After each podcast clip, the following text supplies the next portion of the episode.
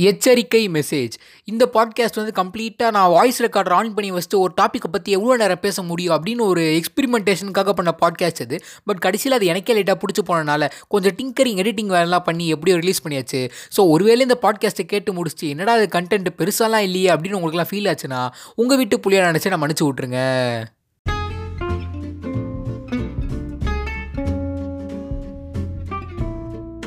வணக்கம் people and welcome to the Kumar talks podcast with me சுமார் மூஞ்சி குமாரே. And இதுக்கு முன்னாடி நீங்கள் கேட்ட ரெண்டு பாட்காஸ்ட்லேயும் கண்டென்ட் எல்லாம் இருந்திருக்கலாம். பட் இன்னைக்கு நீங்கள் கேட்க போகிறது ஒரு பாட்காஸ்டே இல்லை. எஸ் ஜீரோ பர்சன்ட் கண்டென்ட் இருக்கக்கூடிய ஒரு பாட்காஸ்ட்டை கேட்க வந்திருக்கீங்க நீங்கள் இன்னைக்கு. அண்ட் இன்னைக்கு என்னடா டாபிக்னு கேட்டிங்கன்னா சிம்பிள் கல்லும் முள்ளும் காட்டாரும் நிறைஞ்ச என்னோட வாழ்க்கை பாதையில் நான் கேட்டு பார்த்து வளர்ந்த love stories yes and uh, நீ என்ன பெரிய மன்மத குஞ்சா? லவ் பற்றியே பேசிக்கிட்டு இருக்க. அப்படின்னு நீங்கள் எனக்கு கேட்கலாம். எஸ் பட் நான் மன்மத குஞ்சு இல்லை தான் எனக்கும் லவ்வுக்கும் சம்மந்தம் இல்லை. ஆனால் உங்களை சுற்றி நாலு ஃப்ரெண்ட்ஸும் அவனுங்க விடுற நாற்பது ஓலும் அதை கேட்கறக்கு உங்களுக்கு ரெண்டு காது இருந்தால் போதும். இந்த டாப்பிக்கை பற்றி நீங்கள் தாராளமாக பேசலாம். So let's get into the topic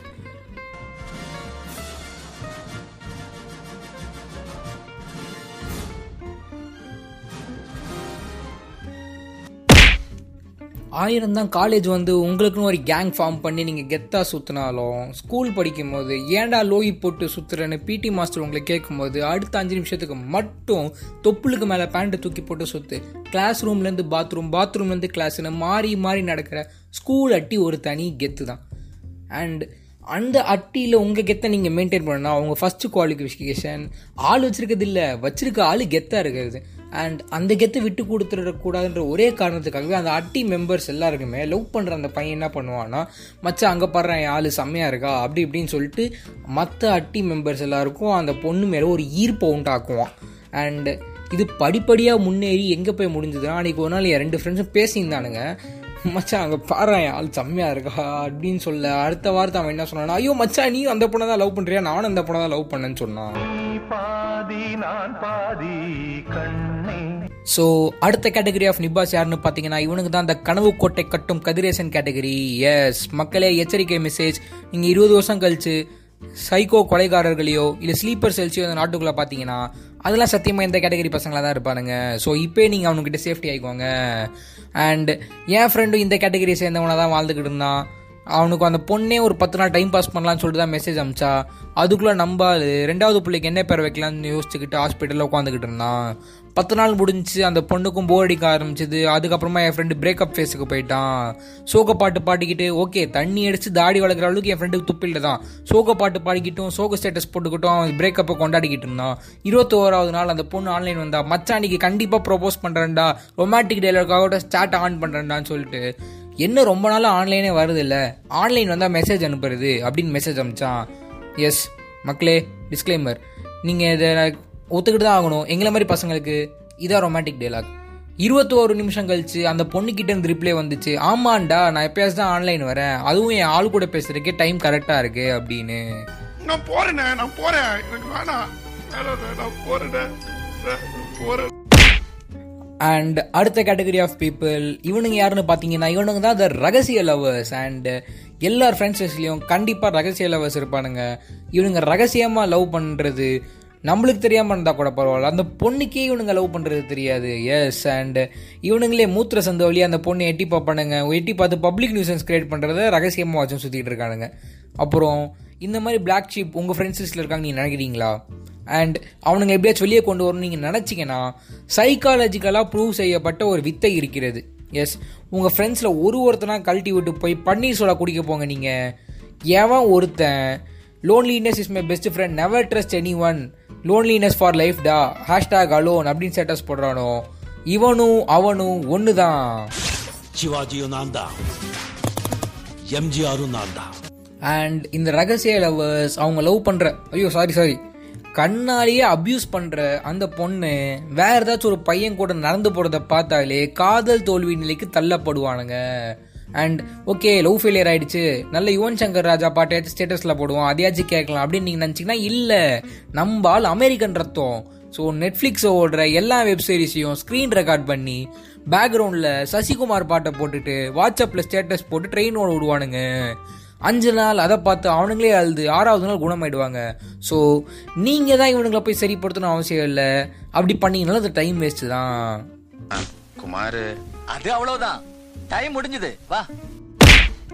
இதுக்கு முன்னாடி பார்த்தது ரகசிய லவர்ஸ் தான். அடுத்த கேட்டகரி இவனுங்க அதோட கொஞ்சம் டேஞ்சரஸான கேட்டகரி இவனுக்கு தான் த ஷோ ஆஃப் லவர்ஸ் நீங்களும் உங்கள் ஃப்ரெண்ட்ஸும் சேர்ந்து நாலு வாரத்துக்கு முன்னாடி சாப்பிட்ட சாம்பார் சாதத்தை பற்றி பேசிக்கிட்டு இருப்பீங்க. அப்போ சம்மந்தமே நம்ம ஒருத்த வந்து மச்சான் டென்த்து ப்ரப்போஸ் சொல்கிறா திவ்யா நேற்று ப்ரப்போஸ் பண்ணிட்டாடா அப்படின்னு சொன்னான் அவன் தான் the show of lover and அவன் சொன்னதை கேட்டவனை நீங்கள்லாம் ஆர்வம் கொளுத்து போய் அவனை சுற்றி அவன் கே விட போகிற ஓலெல்லாம் கேட்க ரெடி ஆகிடுவீங்க அண்ட் அவன் லைஃப் டைமில் அவன் கிராஸ் பண்ணி வந்த எல்லா பொண்ணுங்க பெரிய அவன் அடித்து விட ஆரம்பிச்சிருவான். மச்சான் மேங்கனா கூட நேற்று தான் அண்ட் ஜெஸ்ஸி கூட நாளைக்கு டேட்டிங் போகிறதா பிளான்ஸ் அப்படி இப்படின்னு.